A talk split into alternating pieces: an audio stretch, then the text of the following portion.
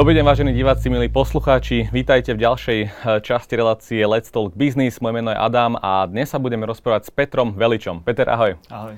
Peter vytvoril so svojím bratom zaujímavý startup, venujú sa oblečeniu. Viac ho poznáme však z cyklistiky, zo sveta, zo sveta športu. Uh, máte nejakého obľúbeného teraz cyklistu aktuálne? Keď mám pravdu povedať, tak uh, my sme nikdy nemali že obľúbeného cyklistu. Uh, vždy sme mali niekoho, kto, kto v podstate v tom športe bol dobrý alebo vynikal, alebo, ale nechcem povedať, že by bol obľúbený. Teraz naozaj tá mladá generácia, ktorá prichádza, tak tá je, tá je naozaj úžasná. Je, je potešením ich sledovať, ako pretekajú ten štýl toho pretekania. Takže je tam pár, pár mladých chalanov, ktorí sa mi ľúbia, ako pretekajú, ale nepovedal by som, že niektorý z nich je extrémne obľúbený u mňa. Jasné, vy sa momentálne venujete, ako som povedal, podnikaniu biznisu. A prečo vás tu máme, je to aj preto, lebo uh, oblečenie pre cyklistov bol na Slovensku akože dlhý, dlhý, dlho tabu, ako tak to môžem povedať, možno so mnou súhlasíte, možno nie, ale ako sa dostane profesionálny športovec do sveta podnikania práve s cyklistickým oblečením?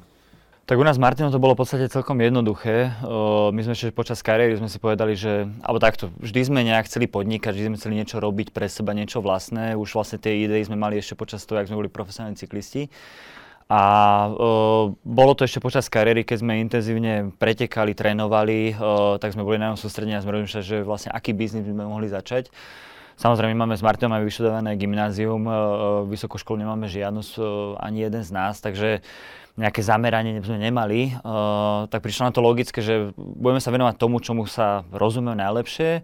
To oblečenie nám prišlo v tej dobe, nám prišlo ako najlepšie riešenie, keďže sme si mysleli, že vyberieme si farby, vyberieme si zipsy a ono to bude také jednoduché.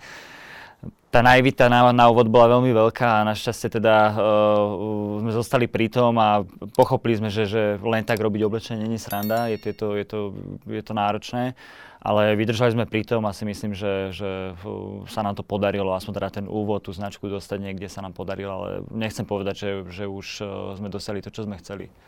Mhm. Keď ste povedali, že, že, že nemáte teda vysokú školu, dostali sa do podnikania, ako mali ste ten chtíč, že, že idete podnikať, že z toho sveta športu odrazu žijete podnikať, že musíte ísť do sveta čísel, do sveta nejakého plánovania, analýzy trhu. Ako to u vás prebiehalo? Tak ono to bolo, vlastne už to bolo v tej fázi tej kariéry, kedy sme spoločne s bratom, už sme ešte všetky tie najväčšie preteky, už sme, dá sa povedať, dosiahli dobré výsledky, alebo tie, čo boli potom v podstate celé tie kariéry tie najlepšie. Ako keď sme potrebovali takú mentálnu stimuláciu, by som to nazval, kedy sme hľadali niečo, čo by sme dokázali ešte robiť návrh toho, čo, čo robíme, na čo sme už zvyknutí robiť, a to bola tá profesionálna cyklistika. No a e, poviem pravdu, že fakt s veľkou naivitou sme do toho vstupovali, ale v podstate začali sme s niečím, e, ten jeden problém za druhým sme vyriešili a takto postupne človek sa posúval a, a učil sa zároveň. Takže pre nás to bolo veľmi veľa, ktoré, čo prvé, prvé roky sme sa veľa toho naučili a samozrejme nechcem povedať, že teda už všetko ovládame, všetko vieme, ale bola to taká nejaká veľmi, veľmi po, pozvolná ako keby účaca sa krivka, kedy spoločne s bratom sme prichádzali na úplne nové veci, úplne nové, nové zamerania, kedy naozaj ani, ani ja, ani Marty sme nikdy nerobili v žiadnom odevnom priemysle alebo niečom podobnom, alebo vôbec, že by sme biznis nejaký si zakladali, robili. Takže bolo to pre nás veľké učenie a stále je v podstate. Firma sa volá Izador. A videli ste v tom čase dieru na trhu? Dieru ani nie. V podstate nebolo to, že by uh, teraz sme prišli s niečím tak prevratným, tak úžasným, že čo ešte nikto nevyrobil, ne, nespravil, alebo že by sme zaplnili presne nejakú dieru. Samozrejme to oblečenie na, na svete cyklistické bolo, bolo aj vtedy, pred tými 7 rokmi, keď sme začínali. Bolo toho dosť, je toho dosť aj teraz, takže tá konkurencia tam samozrejme, že je. Ale my, pre nás to bol uh, z začiatku úplne povedané, bol to taký vedľajší projekt ako keby a uh, z začiatku sme to možno aj brali ako keby takú že zábavu, keď sme sa to snažili robiť a, a spoznávať. Presne tak, nebola to nejakým spôsobom, že, že hľadanie diery na trhu, ale proste sme do toho s tým, mali sme nejakú ideu svoju, ako sme to chceli robiť od začiatku, to sa nám myslím, že podarilo a na, naďalej to teda držíme. Takže uh, nechcem povedať, že sme napríklad že našli dieru na trhu, ale uh, prišli sme nejakým vlastným štýlom, vlastnou filozofiou. Keď sa bavím o tej filozofii o tom, čím ste možno iní ako iné značky oblečenia, tak prečo ste dostiahli také úspechy, aké dnes máte, že sa k tomu dostaneme, ale poďme najskôr k tomu, že čo vás líši od tej konkurencie, ktorá už je. Tak uh, čo nás líši, samozrejme, my nejakým spôsobom, je tá estetika, ktorú, ktorú, ktorá vychádza z nás, ktorú vlastne Martin je ten, ten produktový človek, alebo Martin má pod sebou produktový tým, s ktorým teda tvoria tie produkty. Čiže estetika vychádza od nás. Uh, potom samozrejme je to, je to uh, tá udržateľnosť, ktorá síce teraz samozrejme tie posledné roky dosť, prichádza veľmi silno do popredia, ale my už tých 7 rokov dozadu nejakým spôsobom si na tom zakladali, kedy sme aj tie veci, ktoré sme začali vyrábať, uh, boli v podstate väčšina z merino, z merino materiálu, čo samo o sebe je, je prírodný materiál. A teraz boli sme v podstate jedni z prvých, ktorí sme prišli pred troma rokmi o, so 100% recyklovanou líniou, ktoré ak ani, ani ostatné značky, veľké značky, ktoré už majú, majú dlhú históriu za sebou, s tým neprišli, dá sa povedať, že pred nami, ale boli sme, boli sme prví. Takže my sme nejakým spôsobom už toto začiatku mali, toto začiatku sme s tým, s tým viedli a fungovali. Takže uh, to bola jedna tiež z vecí, ktorá, ktorá si myslím, že nás trochu odlišuje. A potom samozrejme aj to, to, to, to marketingové smerovanie, ktoré sme, ktoré sme tie posledné roky nejakým spôsobom nastavili a, a urobili, je tiež to, že, že my ako bývalí profesionálni cyklisti tak rozumieme, čo tí cyklisti potrebujú. My sme 15 rokov jazdili v cyklistických veciach, vieme, ako by mali sedieť na tých cyklistoch a to sa snažíme aj marketingovo povedať, či už to bolo o, tým spotom, ktorý sme vysali minulý rok na, na Eurošporte počas Tour de France, kedy naozaj sme ukázali, že síce tá cyklistika je pekná, pre veľa ľudí môže vyzerať veľmi romanticky a pekne, ale s tým sú samozrejme pre tých cyklistov, ktorí, ktorí naozaj jazdia, tak prichádzajú naozaj tie ťažšie momenty, kedy veľa vecí sa stáva, ktoré, ktoré rozumejú iba tí cyklisti. A k tomu sa ešte dostaneme k tej reklame, ale mňa by ešte zaujímalo tie začiatky. Vy ste mali na našetrené nejaké peniaze do, do, a išli ste do tej vlastnej značky, alebo aké boli tie úplné začiatky, že skončili ste s profesionálnym športom a teraz idete do sveta biznisu. Kto to začal financovať? Tak ono pre nás to, bolo, to bola veľmi veľká výhoda alebo veľká pomoc, aj teda finančne bolo to, že my sme to začali ešte keď sme boli profesionálni cyklisti. Takže my sme vlastne mali kariéru stále rozbehnutú, my sme vtedy začali biznis, ktorý samozrejme potreboval ten vstupný kapitál, ktorý sme v podstate financovali samozrejme z našich, z našich úspor spoločne s Martinou. Takže to bola veľká výhoda. Samozrejme veľký rozdiel by bolo v tom, keby že my ten biznis začíname až potom, po tej kariére, keď už človek samozrejme sa pozerá, kde tie peniaze reálne, že minie, keďže ten príjem by sa zastavil. Takže to bola obrovská výhoda, že my to začali ešte počas kariéry a tým pádom to financovanie bolo kvázi zabezpečené od nás a na ten rozbeh to bolo dostačujúce. Vy ste dostali následne aj 1,2 milióna, ak sa nemýlim, investíciu od investičnej platformy Crowdberry. Oslovili ste ich alebo oni vás? Ako, ako to, aké to prebiehalo? Tam tá história bola veľmi, veľmi uh, uh, zvláštna alebo zaujímavá. To bolo tým, že my sme už raz boli v kontakte uh, uh, s Crowdberry, uh, ten prvotný kontakt sme sa bavili, ale potom až o rok a pol, dokonca myslím, keď nie o dva roky, sme naozaj prišli do toho, že sme vlastne uzavreli zmluvu a vlastne spustila sa, spustila sa crowdfundingová kampaň a uh, stále sme presvedčení o tom, že to bolo to najlepšie rozhodnutie, čo sme urobili pre tú veľkosť, uh, ktorú sme mali uh, a na ten kapitál, ktorý sme potrebovali vyzbierať, to bola naozaj najlepšia platforma. A vďaka tomu, naozaj tie výsledky, ktoré sme dostali minulý rok, sa nám podarili a dokázali investovať uh, relatívne veľké peniaze do marketingovej kampane, ktorá sa teda ukázala veľmi efektívna a uh, nám to pomohlo v raste. Keď sa na to pozerám z pohľadu investora, hovoríte, že nebola to diera na trhu, nie je to nič v úvodzovkách výnimočné. Čo tí investori videli v takomto produkte? Tak ja si myslím, že každý, kto nejakým spôsobom že sleduje cyklistiku, pozná tie cyklistické brandy, eh, tak vidí, že eh, sme iní. Hej, nehovorím, že teraz to je obrovská, obrovská eh, konkurenčná výhoda, ale vidí, že sme iní. Každý brand si ide nejakým spôsobom tú svoju líniu, má svoju nejakú komunikáciu, ten brand predstavuje niečo pre toho zákazníka, náš brand tiež predstavuje niečo pre, pre, pre našich zákazníkov a myslím, že v tom tí, tí investori videli tú, tú hodnotu. Zároveň musíme si povedať, že cítime aj my na Slovensku, či už aj v tržbách, ale aj v tom, že vlastne ten crowdfunding prebehol na Slovensku a v Čechách silný, silný patriotizmus, kedy naozaj veľa, veľa Slovakov a Čechov investovali do slovenskej spoločnosti a navyše s tým, že, že vyrábame väčšinu našich produktov aj priamo tu na Slovensku. Takže aj v tom sme cítili, že tí, tí investori boli radi, že podporili slovenský brand, ktorý reálne sa vyrába aj tu priamo na Slovensku. Váš trh pozostáva prevažne z, z nemeckých hovoriacich krajín, respektíve Nemecko je váš hlavný trh, ak sa nemýlim. Ako je na tom Slovensko? Slovensko je druhý najsilnejší trh. Uh, áno, Nemecko je, je štvrtina našich tržieb predstavuje a Dach región, alebo teda nemeckých hovoriace krajiny je 40%, takže tam máme silné zastúpenie. A Slovensko je druhá krajina, druhá najsilnejšia s 12%. Pre nás Slovensko bolo dlho podceňovaná skupina, alebo teda región, región kde, kde predávame. My dokonca aj naš, našu stránku sme mali najprv v angličtine a v nemčine, až potom išla do slovenčiny. Čo sami si povedal, že sme síce slovenský brand, ale, ale nemáme tam vlastne domáci jazyk. My už 5 rokov si hovorím, že Slovensko je pre nás nejakým spôsobom že vyčerpané, alebo že si myslíme, že tie produkty už bude ťažšie umiestňovať, alebo ťažšie predávať, alebo zvyšovať tie tržby priamo iba na Slovensku ale každým rokom sme veľmi prekvapení a veľmi milo prekvapení. A to je to aj, čo hovorím, že, že ten, ten, ten lokál patriotizmus je tu veľmi silný a ľudia sú ochotní uh, dať aj viac peňazí za, za kvalitnú značku a ešte navyše, keď je, keď je zo Slovenska vyrobená na Slovensku. Uh-huh. Keď sa pozrieme tie finančné ukazovatele, minulý rok sme mali pandémiu a stále máme pandémiu, ale to najsilnejšie bolo uh, pred, pred rokom a pol. Keď sa pozrieme na finančné ukazovatele, veľmi sa vám darilo, myslím, že to bol najsilnejší rok, ktorý ste Vizador mali. Bolo to aj tým, že ľudia ostali uväznení doma a potrebovali ísť do prírody na ten bicykel, sadnúť si a popri tom kupovali všeličo rôzne, športové a medzi to patrí aj takáto značka? Určite áno. Ja by som rozdelil na také dve veci. Uh, jedna bola samozrejme korona kríza, alebo celé to, čo sa udialo a potom druhá vec bola, bola teda tá naša investícia, ktorú sme získali, ktorú sme dokázali použiť. Uh, my sa robíme trošku srandu z toho vo firme, že, že tí, čo v podstate počas korona krízy v bicyklovom priemysle uh, nerástli, tak proste urobili niečo zásadne zle, lebo naozaj celý, celé to industrie rástlo a rástlo veľmi dobre, veľmi, veľmi veľa nových ľudí prišlo, prišlo k cyklistike, začali jazdiť, hlavne teda kvôli, kvôli korone ako takej.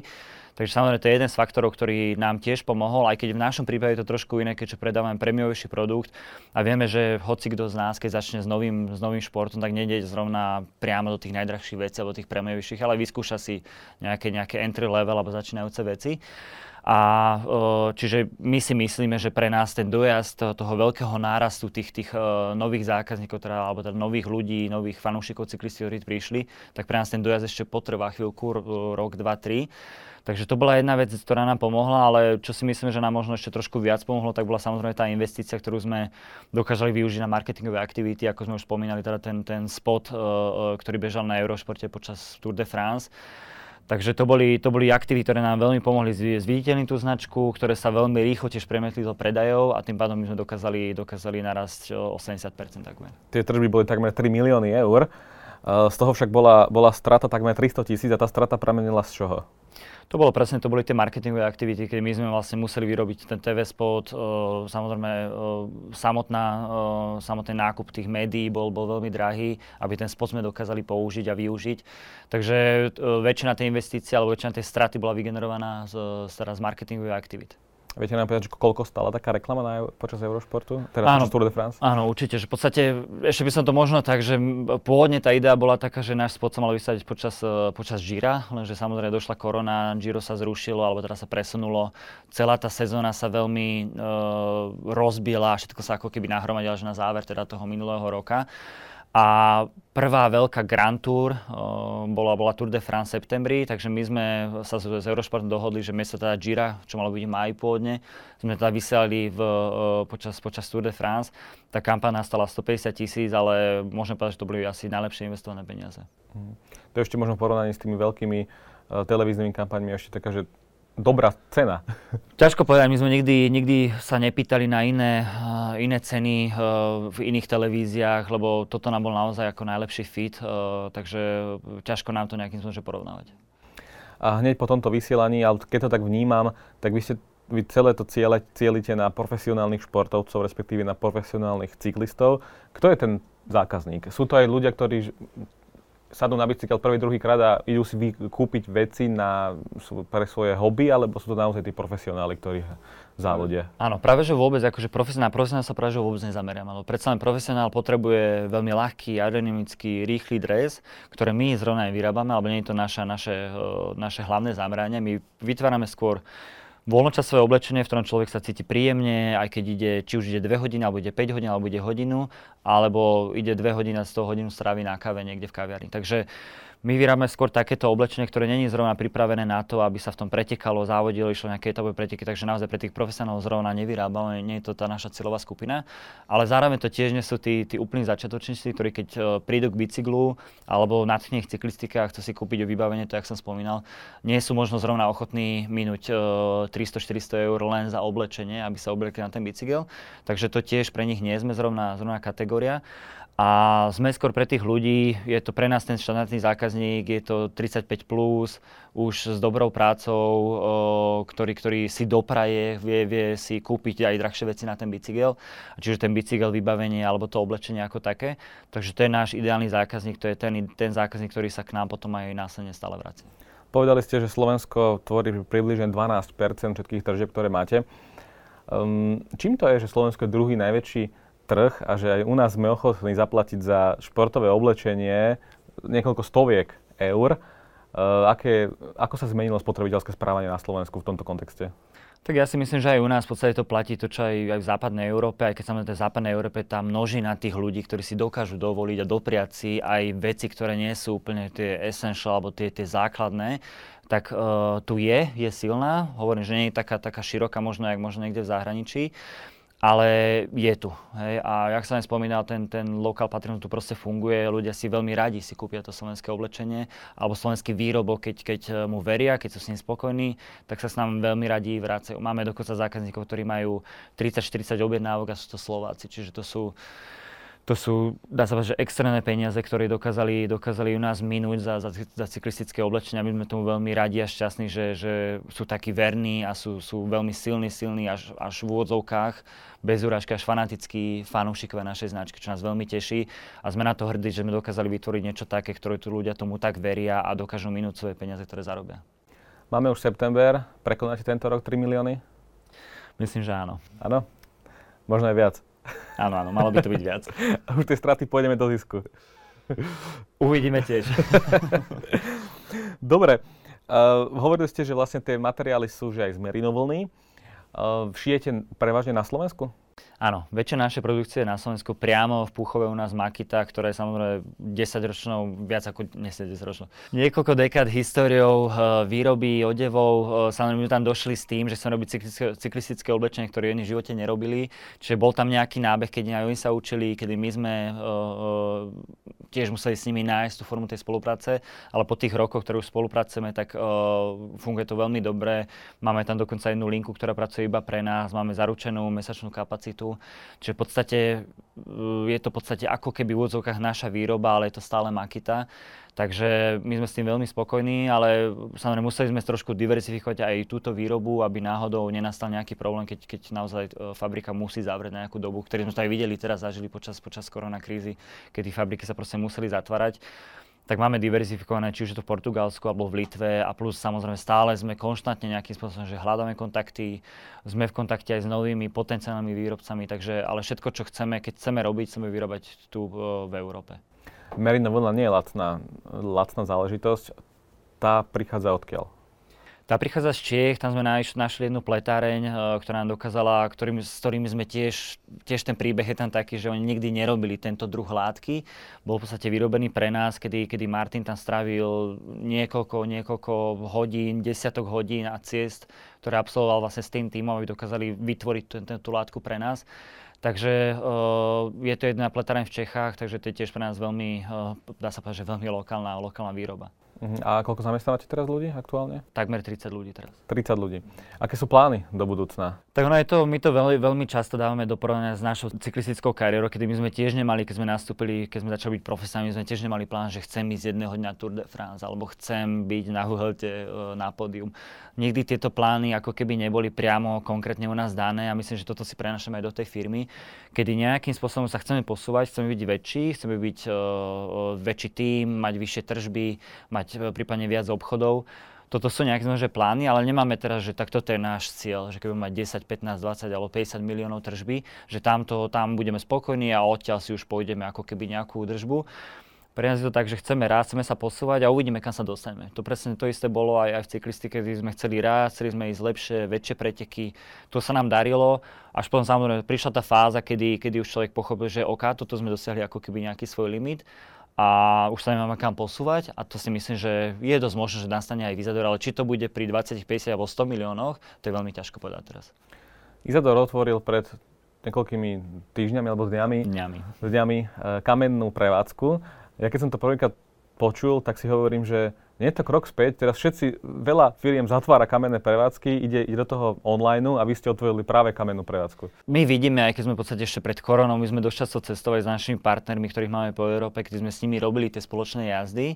Takže v každom tom meste, či už je to Amsterdam, Kodáň, e, Praha, Bratislava, tak sú tie lokálne komunity a tie sú veľmi silné. Aj my vlastne to vidíme a cítime aj tu na, na Slovensku, Bratislave, že tá komunita je veľmi silná, ktorá, ktorá nám prináša samozrejme, že tržby, ale aj, samo, aj ten feedback, ktorý dostávame z tej, z tej komunity je veľmi, veľmi, veľmi cenný. A není to, není to ako keby, opäť my sme nevymysleli nič iné, sú to, sú aj iné brandy, ktoré otvárajú vlastné predajne, špeciálne, že iba pre nich nemajú žiadne iné, iné brandy tam nedržia. Takže pre nás to bolo bol to, bol to veľmi významný krok, čo sme urobili, že dokázali sme vytvoriť takú platformu ako keby pre, tých, pre tú komunitu, ktorá tu je, keďže samozrejme budeme tam predávať, budeme tam ponúkať naše produkty, ale skôr chceme tú komunitu ako keby je ponúknuť priestor, kedy dokáže sa realizovať a to znamená, že spoločne tam stretáva na tých jazdách, máme tam vytvorený uh, maličkú kaviareň, lounge, kde dokážeme robiť uh, menšie workshopy, menšie prezentácie, dokážeme, chceme prinášať aj iné brandy uh, tej komunite, kedy, kedy im dokážeme predstaviť brand, ktorý štandard štandardne tu v cyklistických obchodoch eh, v Bratislave asi nenájdu pravdepodobne. Takže toto bol ako keby cieľ, samozrejme ako predaný kanál tiež, ale aj ako vytvorenie také platformy pre tú komunitu, ktorá je pre nás veľmi, veľmi eh, dôležitá, aby, aby Izador bola súčasť tej komunity. Jasné.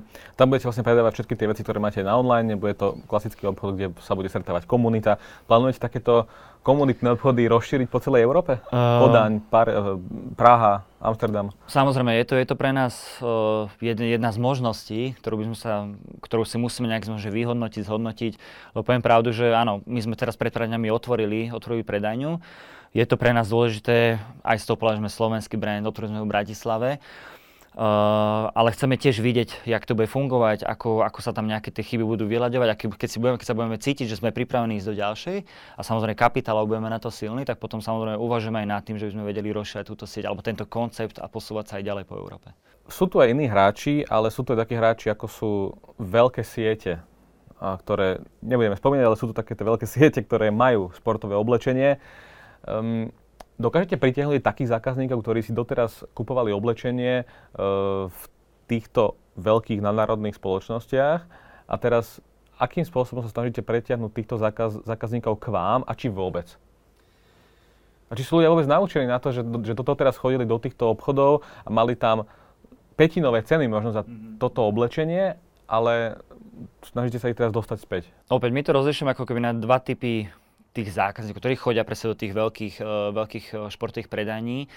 Uh, opäť akože ja nechcem, aby to vyznelo nejak zle, ale sú dva typy zákazníkov. Jedni, jedni sú tí, ktorí, sú, ktorí začínajú s tou cyklistikou, ktorí samozrejme prídu, uh, idú nadchne ich cyklistika, chcú začať bicyklovať, tak idú sa tam celý vybaviť samozrejme. Kúpia si tie lacnejšie veci a začnú sa bicyklovať. Potom pochopia po roku, dvoch, možno skôr, že toto sa mi fakt páči, to je šport, ktorý ma totálne baví a chcem sa v ňom zlepšovať.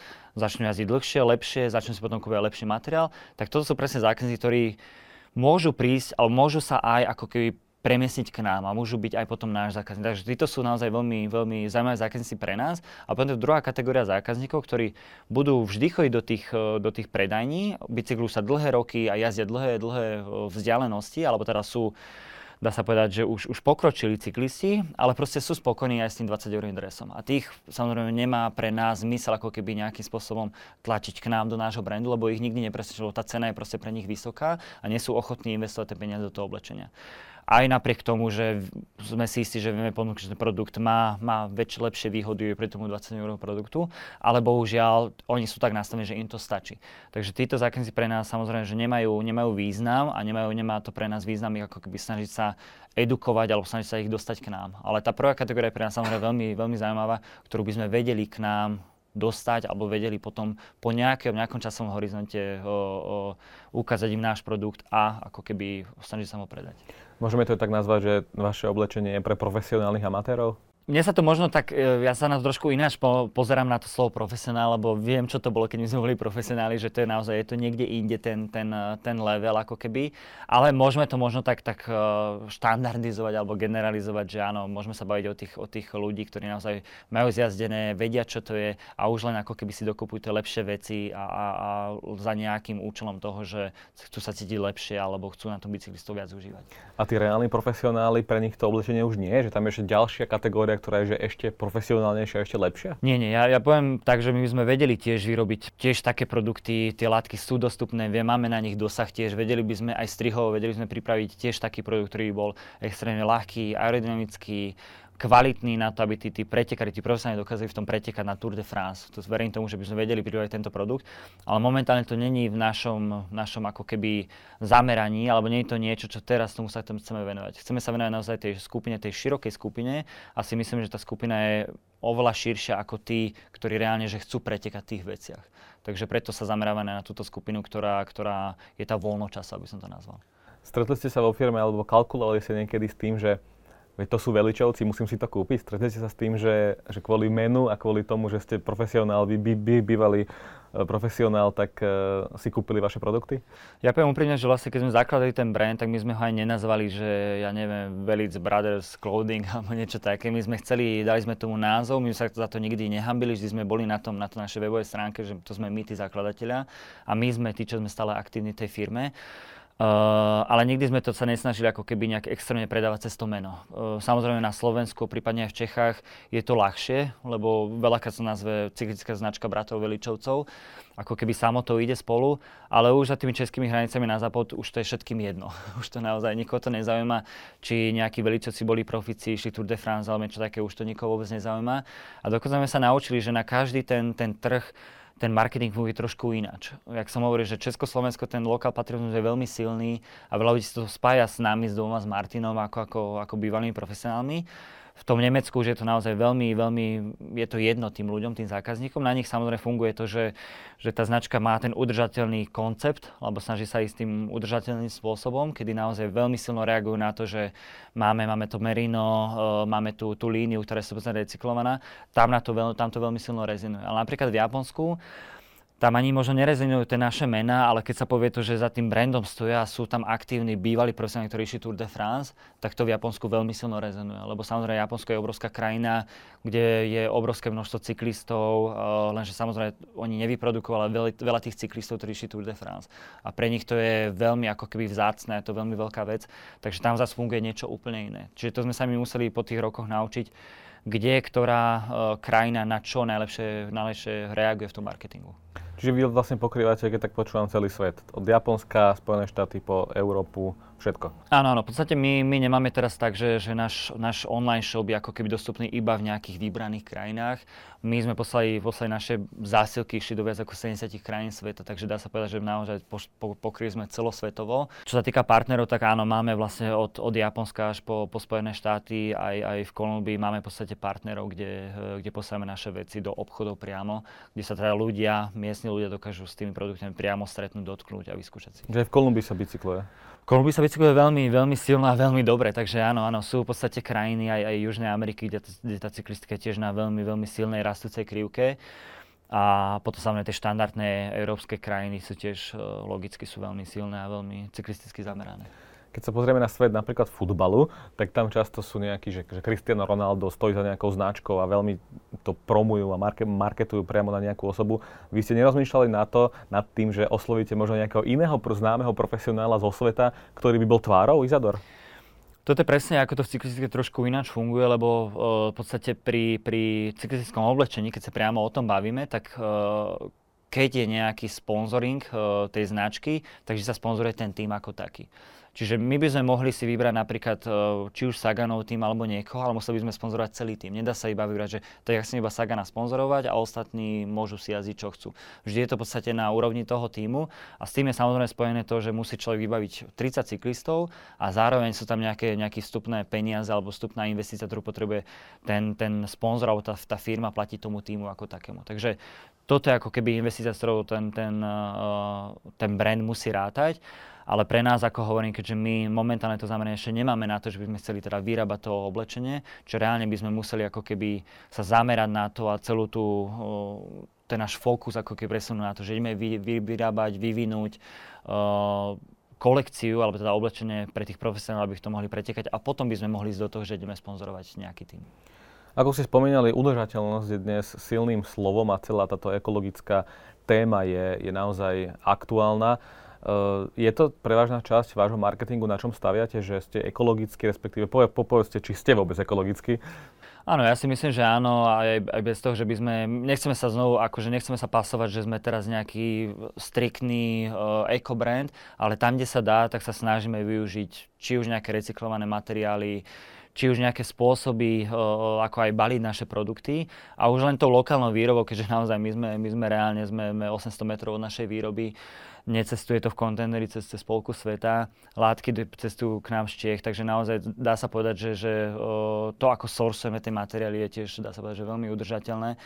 Uh, a aj spôsob, akým napríklad sme, sme balili, balili naše produkty. My sme v podstate v minulosti balili naše produkty do recyklovaných papierových kartónov, ktoré bola pekná krabička, veľmi luxusne to vyzeralo, ale po feedbacku zákazníkov, ktorí sme mali, bol to predsa bol to papier, ktorý sa dá ľahko recyklovať ale po feedbacku našich zákazníkov, kedy oni si kúpili 5-6 produktov a zrazu im vznikla takáto hrba papiera, ktorú síce môžu zobrať, môžu zrecyklovať, ale nejakým spôsobom na to reagovali, že je to dosť veľký objemný odpad, ktorý práve ako keby vygenerovali tie naše produkty tak my sme vtedy uh, našli sme riešenie, kedy balíme dosačkov, ktoré sú uh, v podstate kompost, dajú, dajú sa hodiť do kompostu a v podstate za 90 dní už tam nič nebude v tom komposte.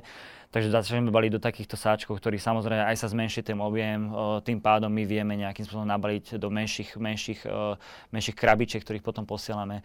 Čiže vieme aj tu, aj tu ten objem zmenšiť aj pre tie dopravné spoločnosti ako také. Keď ste hovorili, že látku berete z Česka, na Slovensku nebol dodávateľ, ktorý má podobné látky? Poviem pravdu, že my sme nejakým že dostali kontakt na, tohto, na, na toto pradiareň v Čechách a po, tej, po, tom, po tom vývoji s nimi sme veľmi rýchlo našli spoločnú reč. Ak som, ak som hovoril, že spolu, spolu sme dokázali vyvinúť tú látku, ktorú sme my potrebovali. Takže my sme už potom nemali nejakým spôsobom zmysel ako keby hľadať ďalej. A poviem úprimne, že, že nie som si istý, či na Slovensku by bola taká pradiareň, ktorá by nám dokázala toto pripraviť. Ja vás stále beriem ako taký ešte startup. Vy sa tak beriete ako startupisti? Nie, nie, určite nie. akože uh, sme predsa sme 7 rokov uh, na trhu, možno tie prvé 3-4 roky, keď hovorím, keď pre nás Martinom to bol taký, taký side project, že sme, sme si to nejak tak robili počas toho profesionálnej cyklistiky, počas normálnej sezóny, ktorú sme mali. Takže vtedy by som si možno povedal, že áno, ok, že cítime sa ako startup, ale uh, my sme 7-ročná firma, uh, nechcem povedať, že vieme všetko, nevieme stále ešte veľmi veľa vecí, veľa vecí sa učíme a z roka na rok si myslím, že sa zle zlepšujeme, ale nemyslím si, že by sme sa kategorizovali ako nejaký startup. Ale hľadáte ešte nejaké investície, lebo respektíve máte plán do budúcna získať nejaké investície, či už od Crowdberry alebo iných súkromných investorov? Ja si myslím, že pre nás je všetko otvorené. Hlavne po tej skúsenosti, ktorú sme mali s Crowdberry, je veľmi pozitívne, ktorá naozaj dokázala uh, uh, lebo tú krivku, tú, tú krivku obratov, ktorú sme mali, začala sa trošku ploštiť, uh, ne, nebola tak, tak rýchlo stúpať, ako sme mali v tých, tých možno úvodných rokoch a po tej investícii sa to veľmi zmenila, veľmi, veľmi pozitívne, dá sa povedať. Čiže uh, ja si myslím, že v budúcich rokoch budeme nad tým veľmi intenzívne uvažovať, a, ale treba samozrejme prísť s nejakým plánom, ktorý, ktorý bude, bude solidný, bude naozaj pripravený na to, na ten ďalší rast a, a jak som spomínal, pre nás není to teraz nejaké, že budeme mať teraz 3, 4 alebo 5 miliónov eur a že s tým sme spokojní a s týmto teraz bude tých 30, 30 ľudí, čo vo firme žiť. Ale chceme to posúvať ďalej a aj na úkor toho, že my s Martinom budeme prichádzať o ten podiel v tej spoločnosti, lebo chceme, aby to bola naozaj relevantná spoločnosť, aby to bolo aj pre hocikov v zahraničí, keď sa ide rozhodať, či si ide kúpiť prémiovejšie oblečenie, tak sa bude rozhodovať medzi niekoľkými brandami a za druhé jeden medzi nimi. Často na stránkach firiem máme takú kolónku hore v menu, že misia, vízia. Čo je vašou takou misiou a víziou vo svete biznisu? Chcete niečo zmeniť? Chcete e, na konci dňa firmu predať a získať veľký balík peňazí? Čo je to vašou víziou? Ako som povedal, no možno to je, presne my sme sa veľakrát aj počas tých, počas tých našich nejakých investičných debát, uh, sme sa dostali presne k týmto otázkam. Uh, ja nechcem povedať, že sú, sú samozrejme sú dôležité, ale uh, ani nechcem teraz znieť, že teraz človek sa tu z toho nejakým spôsobom vykrúca, ale ako hovorím, že pre nás tá, tá misia je nejakým spôsobom uh, sa zlepšovať, byť lepší a rásť a byť naozaj relevantná firma na konci. A keď my z tej firmy odídeme, či už, či už ju predáme, alebo nejakým spôsobom odpredáme uh, svoje podiely, tak uh, chceme, aby ten brand bol naozaj, ako som spomínal pred chvíľou, že človek zákazník si bude vyberať medzi premiumnejšími produktami, lebo si chce kúpiť niečo nové na seba, či bude v Japonsku, v Amerike, v Európe, tak Isador bude medzi jeden medzi nimi, ktorý si bude vyberať. A potom si povieme, že áno, sme relevantný brand, sme naozaj brand, ktorý človek zvažuje hoci kde na svete, nie iba teda tí Slováci alebo to nejaký veľmi, veľmi lokálny región, ale na svete bude poznať ten brand a bude sa rozhodovať. Tak tedy si myslím, že budeme veľmi spokojní. A samozrejme, ako som aj hovoril, že, že máme nejakým spôsobom už zadefinované body, ako, ako, tú, ako tú, foru, e, tú firmu vedieme a, a je, je to pre nás dôležité a, a verím tomu, že naďalej vieme pracovať či už na tých udržateľných krokoch, alebo na tej, na tej estetike, alebo na tých inováciách, ktoré sme, ktoré sme dokázali aj priniesť uh, do, te, do toho sveta cyklistiky, alebo teda konkrétne sveta cyklistického oblečenia. Spomenuli ste podiely, viete aj prezradiť, že koľko máte vy podiel s bratom a koľko investori? Uh, áno, v podstate je to 25%, čo má, má Crowdberry, alebo teda investori, ten, ten, tá skupina tých investorov, čiže my máme potom ten zbytok. Jasné. Akom stave je slovenská cyklistika dnes? Sledujete to ešte vôbec? Uh, poviem pravdu, že nie som úplne teraz uh, nadšený sledovateľ uh, cyklistiky. Samozrejme, človek má nejaké informácie, raz za čas si otvorím stránku, keď sa bavíme o tej profesionálnej. Uh, Uh, jak preteky dopadnú, samozrejme Tour de France je niečo iné, keďže spoločne s bratom ju komentujeme v televízii, takže tam ten človek, uh, alebo tam, tam mám naozaj ten prehľad a vidím to.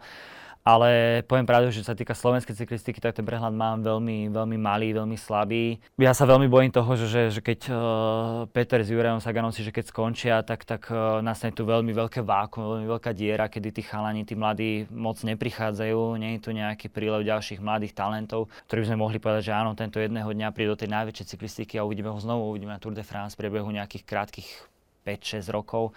Bohužiaľ bojím sa, že toto tu není, ale možno je to len môj ten, ten obmedzený pohľad, ktorý teraz momentálne mám. Dúfam teda, že, že niekto sa objaví a, samozrejme boli by sme radi, aby sme videli ďalšieho Slovaka, ale... V čom to podľa vás je? Máme nedostatočný, nedostatočnú výchovu pre mladých cyklistov? Ťažko povedať, akože ja nechcem teraz tu byť uh, za nejakého múdrhlanta alebo za niekoho, ktorý by tu teraz mal dávať rady a, a to nejakým spôsobom tu navádzať alebo teda uh, pri, pri, prichádzať s riešeniami, keďže sám nemám až taký veľký prehľad o tom, čiže ne, ne, ne, nepasujem sa teraz za nejakého hrdinu, ktorý by toto celé všetko povznesol a, vyriešil.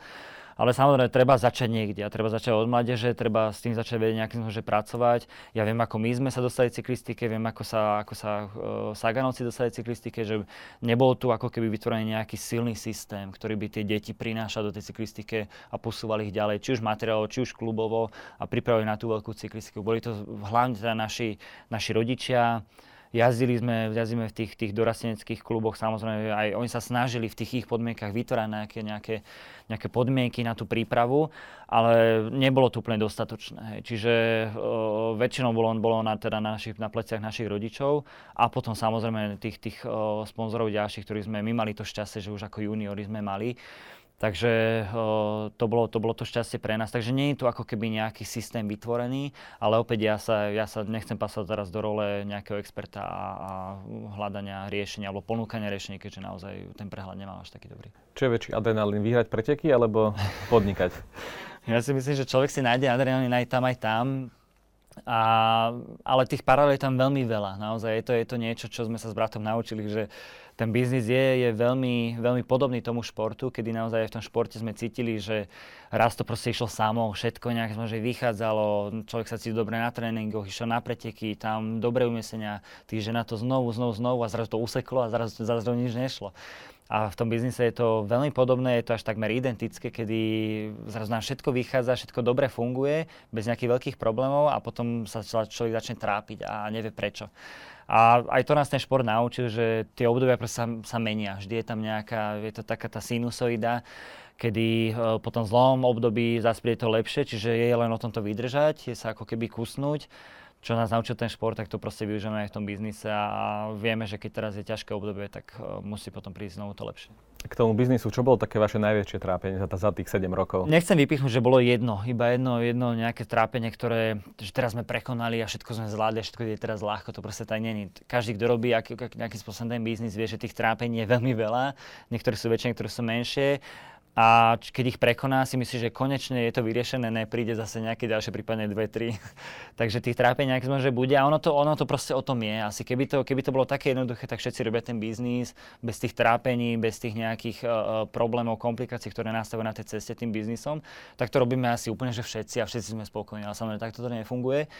A to trápenie je ako keby je to proste súčasť toho, toho biznisu a opäť to je presne tá paralela s tým športom, že jak aj v tom športe, tak aj v tom biznise tie trápenia tam musia proste byť, lebo keby tam neboli, tak je to moc jednoduché a v podstate bolo by to trošku aj o ničom. Mali ste niekedy pocit počas tých 7 rokov, že končíme, už to nezvládame?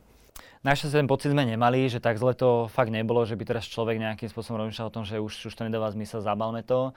A ako som hovoril, pre nás ten zlomý moment bol to, kedy sme sa naozaj, sme si povedali aj, aj s bratom, aj teda e, s kolegom Tomášom, že ideme, ideme riešiť teda investíciu, poďme hľadať investora. Ako som spomínal, Crowdberry bola v tom, v tom momente tá najlepšia, najlepšia naša varianta alebo možnosť. A, a to bol ako keby taký, taký moment alebo taká doba, kedy sme hľadali nejaký že ten impuls ďalší. Nechcem povedať, že to bola nejaký že zlá doba alebo, alebo že sme sa trápili, ale hľadali sme ako keby ten ďalší impuls a ten impuls, e, sme radi, že sme sa presvedčili, že to bol ten správny impuls, ktorý sme, ktorý sme našli a to bol naozaj ten, ten prílev toho nového kapitálu, ktorý nám pomohol tie naše idei, ktoré sme predtým mali, ale raz sme nemohli, nemohli realizovať, lebo proste na to peniaze sme nemali, tak nám pomohol realizovať tie, tie, uh, tie veci a nás to proste posunul zase o, o level vyššie. U nás je možno často, často taký narratív, že keď som nikdy predtým nič nerobil, tak ani radšej do toho nepôjdem, lebo nemám s tým skúsenosť. Vy ste vtedy celý život športovali, odrazu biznis. Čo hovorili ľudia okolo vás, že chod do toho, bude to dobré, alebo že zabal toto, nemá zmysel, však v živote si nepodnikal. Ja sa usmiem, lebo to je, to pár dní, je to staré, kedy my sme boli teraz na výstave v Eurobike, na Eurobajku v Nemecku, stretol som tam Marcela Kytela, býval profesionál tiež, v podstate brat Martin s ním jazdil, myslím, že 2-3 roky spolu v týme. A sme sa tam stretli na, na, na Eurobajku, sme sa porozprávali a pýtal sa teda na Martina, že čo, že, že jak, jak, sa, jak sa darí a tak, že kde je, že prečo tu není a on, že je doma, že vlastne otvárame predaniu, takže bolo to nejak, tak sme sa museli rozdeliť. A on hovoril presne, že no ja si ho pamätám, jak v autobuse po etape sadol si do sedačky, vytiahol počítač a začal ťukať do Izador. Čiže tí ľudia to vnímali, vedeli o tom. Niektorí ľudia, nepovedali nám to priamo, že či ste normálni, že čo robíte, však to nedáva zmysel, na čo to robíte. Alebo je taký, že OK, však ťukaj si, ja idem si pozerať film, idem počúvať hudbu alebo niečo také. Takže ľudia to už vtedy nejakým spôsobom vnímali, stávali sa k tomu nejak tak ako keby neutrálne by som povedal. Dokonca možno by som povedal, že naši rodičia od začiatku boli takí, lebo mali skúsenosť toho, oni mali vlastný cyklistický obchod, mali skúsenosť takú, že to oblečenie proste nebola nejaká vec, ktorá sa im strašne hýbala, boli to skôr tie bicykle, ktoré, ktoré predávali, z ktorých, ktorých ako keby žili. A to oblečenie bolo taká veľmi doplnková vec, z ktorých predali pár kusov za mesiac. Takže oni boli možno trošku skeptickí na úvod, kedy hovorili, že chalani, že ste si istí, že do tohto chcete ísť, lebo nemáte v podstate skúsenosť s tým biznisom, my máme trošku skúsenosť s tým, že ako sa to predáva a neboli si tým úplne istí, ale v podstate po nejakom, ale tak či tak úplne hneď od začiatku naša mama bola, bola naozaj tak, keď my sme boli na tých pretekoch, tak za nás všetko ako keby nejak sme riešila, balili, balila balíčky, pripravovala, posielala. A, a samozrejme sú s nami stále, stále vo firme aj na, na ďalej a myslím, že po, po veľmi krátko, keď videli, že má to tú stúpajúcu tendenciu a tých ľudí sme priberali do tej firmy, tak veľmi rýchlo aj oni pochopili, že áno, toto je nejakým spôsobom uh, to, čo, čomu sa chcú aj oni venovať a pomôcť. A v podstate tiež aj tá história je taká, že my sme uh, ich obchod, ktorý mali cyklistický, sme ako keby zrušili. My sme sa nasťahovali na ich miesto, lebo potrebovali sme už väčší priestor. Čiže Izador ako keby vytlačilo ich vlastnú predajňu, ktorú oni mali x rokov predtým a, a uh, oni boli s tým OK, boli, boli práve že veľmi radi, že, že dokázali ustúpiť a dať tam niečo, čo, čo je väčšie, ako, ako vlastne tá ich predania bola. Takže áno, tá história je, dá sa povedať, že veľmi zaujímavá. Ja si myslím, že ste svetlý príklad toho, ako sa to dá aj bez predošlých skúseností a nejakého obrovského kapitálu. Mali ste nejakých možno mentorov, ktorí vás, ktorí vás učili, čo je to napríklad return on investment, že ako, čo sú to, ako sa vypočítajú niektoré analýzy a podobne? Určite, určite. Akože tí ľudia, ktorí prešli tou firmou, či už uh, v minulosti, a teraz už s nimi napríklad nepracujeme, boli tam v Dánsku sme mali jedného, jedného uh, partnera, dá sa povedať, alebo mentora, potom vo Švajčiarsku, čiže naozaj to boli ľudia, s ktorými sme nejakým že robili potom sme došli sa do fázy, kedy už ako keby sme potrebovali zase zmenu a posunúť sa ďalej, a čo bolo myslím, že úplne normálne a vždy sme sa rozišli na veľmi dobrých, eh, veľmi dobrých vzťahoch. Takže to, to, to, to mali sme naozaj mentorov, ktorí nás poslali v tej dobe, v tom čase, ktorí nám veľmi pomohli a budeme sa posunúť ďalej a potom samozrejme tu prišli ďalší ľudia.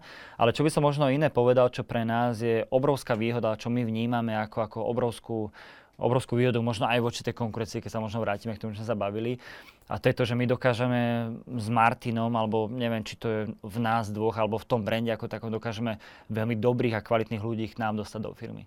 My sme dokázali, aj tu v Bratislave máme, máme šiestich kolegov, alebo šesť ľudí, s ktorými spolupracujeme, ktorí sú špičky vo svojich oboroch, ktorí sme dokázali k sebe dostať a robia, robia na tomto projekte, robia s nami.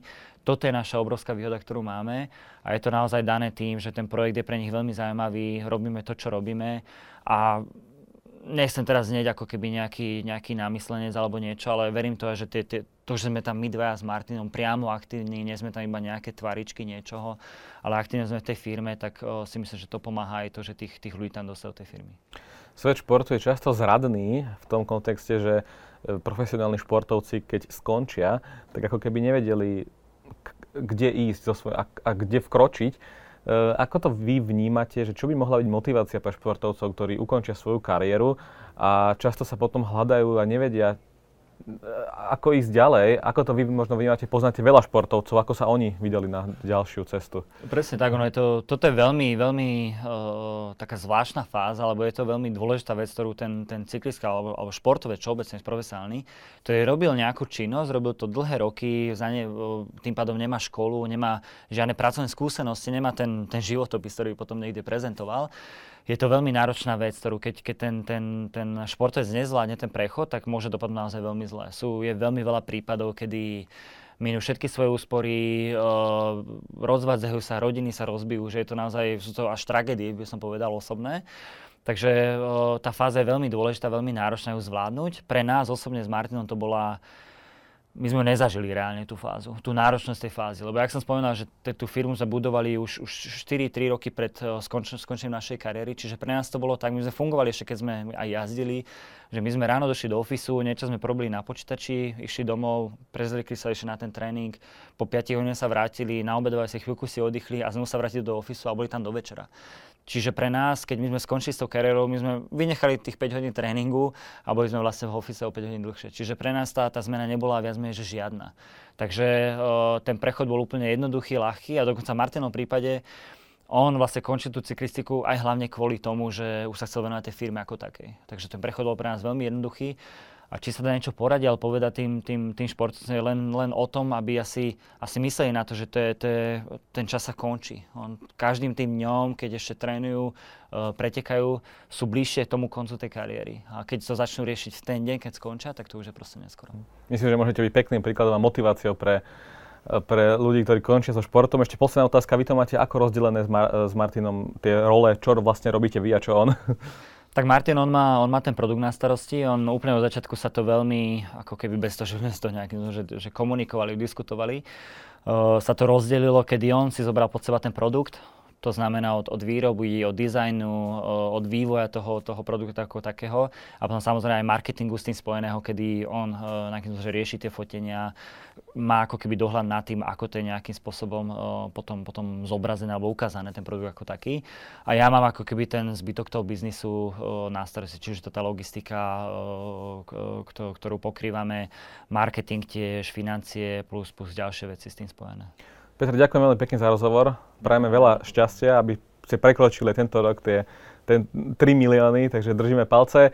Vážení diváci, milí poslucháči, ja vám ďakujem, že ste pozerali túto reláciu Let's Talk Business a uvidíme sa v ďalších častiach. Ahojte.